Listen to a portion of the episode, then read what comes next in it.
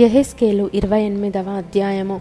మరియు యహోవ వాక్కు నాకు ప్రత్యక్షమై ఈలాగు సెలవిచ్చెను. నరపుత్రుడా తూరు అధిపతితో ఈలాగు ప్రకటింపుము.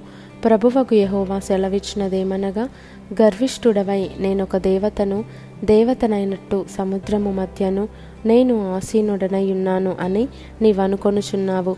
నీవు దేవుడవు కాక మానవుడవయుండియు దేవునికి తగినంత అభిప్రాయము కలిగి ఉన్నావు నీవు దానియేలున కంటే జ్ఞానవంతుడవు. నీకు మర్మమైనదేదియూ లేదు. నీ జ్ఞానము చేతను నీ వివేకము చేతను ఐశ్వర్యము నొందితివి. నీ ధనాగారములలోనికి వెండి బంగారములను తెచ్చుకొంటివి. నీకు కలిగిన జ్ఞానాతిశయము చేతను వర్తకము చేతను నీవు విస్తారమైన ఐశ్వర్యము సంపాదించుకొంటివి. నీకు ఐశ్వర్యము కలిగినదని నీవు గర్వించిన వాడవైతివి. కాగా ప్రభువైన యెహోవా ఈ మాట సెలవిచ్చుచున్నాడు.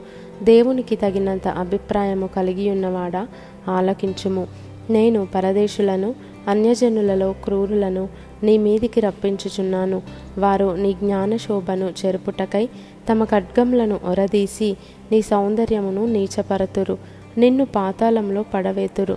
సముద్రంలో మునిగి చచ్చిన వారి వలనే నీవు చత్తువు. నేను దేవుడనని నిన్ను చంపువాని ఎదుట నీవు చెప్పుదువా? నిన్ను చంపువాని చేతిలో నీవు మానవుడవే కానీ దేవుడవు కావు గదా? సున్నతి లేని వారు చంపబడు రీతిగా నీవు పరదేశుల చేత చత్తువు. నేనే మాట ఇచ్చి ఉన్నాను. ఇదే ప్రభువగు యహోవా వాక్కు. మరియు యహోవా వాక్కు నాకు ప్రత్యక్షమై ఈలాగు సెలవిచ్చెను. నరపుత్రుడా తూరు రాజును గూర్చి అంగలార్పు వచనమెత్తి ఈలాగు ప్రకటింపుము. ప్రభువైన యహోవా సెలవిచ్చినదేమనగా పూర్ణ జ్ఞానమును సంపూర్ణ సౌందర్యమును గల కట్టడమునకు మాదిరివి దేవుని తోటయగు ఏదెన్లో నీవుంటివి? మాణిక్యము గోమేధికము సూర్యకాంతమని రక్తవర్ణపు రాయి సులిమాని రాయి మరకతము నీలము పద్మరాగము మాణిక్యము అను అమూల్య రత్నములతోనూ బంగారముతోనూ నీవు అలంకరింపబడి ఉన్నావు నీవు నియమింపబడిన దినమున పిల్లన గ్రోవులు వాయించువారును నీకు సిద్ధమైరి. అభిషేకము నొందిన కెరూబువై యొక్క ఆశ్రయముగా నీవుంటివి. అందుకే నేను నిన్ను నియమించి తిని దేవునికి ప్రతిష్ఠింపబడిన పర్వతము మీద నీవుంటివి. కాలుచున్న రాళ్ళ మధ్యను నీవు సంచరించుచుంటివి. నీవు నియమింపబడిన దినము మొదలుకొని పాపముని యందు కనబడు వరకు ప్రవర్తన విషయములో నీవు యథార్థవంతుడవుగా ఉంటివి.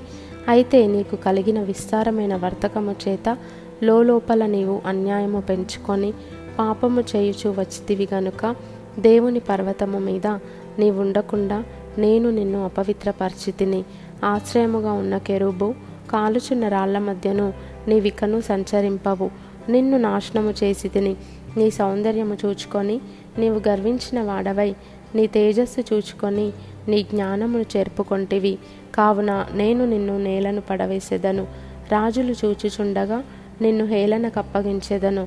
నీవు అన్యాయముగా వర్తకము జరిగించి కలుగజేసుకొనిన విస్తార దోషముల చేత నీవు నీ పరిశుద్ధ స్థలములను చేర్పుకొంటివి గనుక. నీలో నుండి నేను అగ్ని పుట్టించెదను అది నిన్ను కాల్చివేయును. జనులందరూ చూచుచుండగా దేశము మీద నిన్ను బూడిదగా చేసేదను.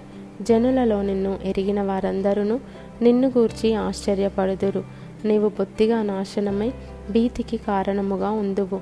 మరియు యహోవా వాక్కు నాకు ప్రత్యక్షమై ఈలాగు సెలవిచ్చెను.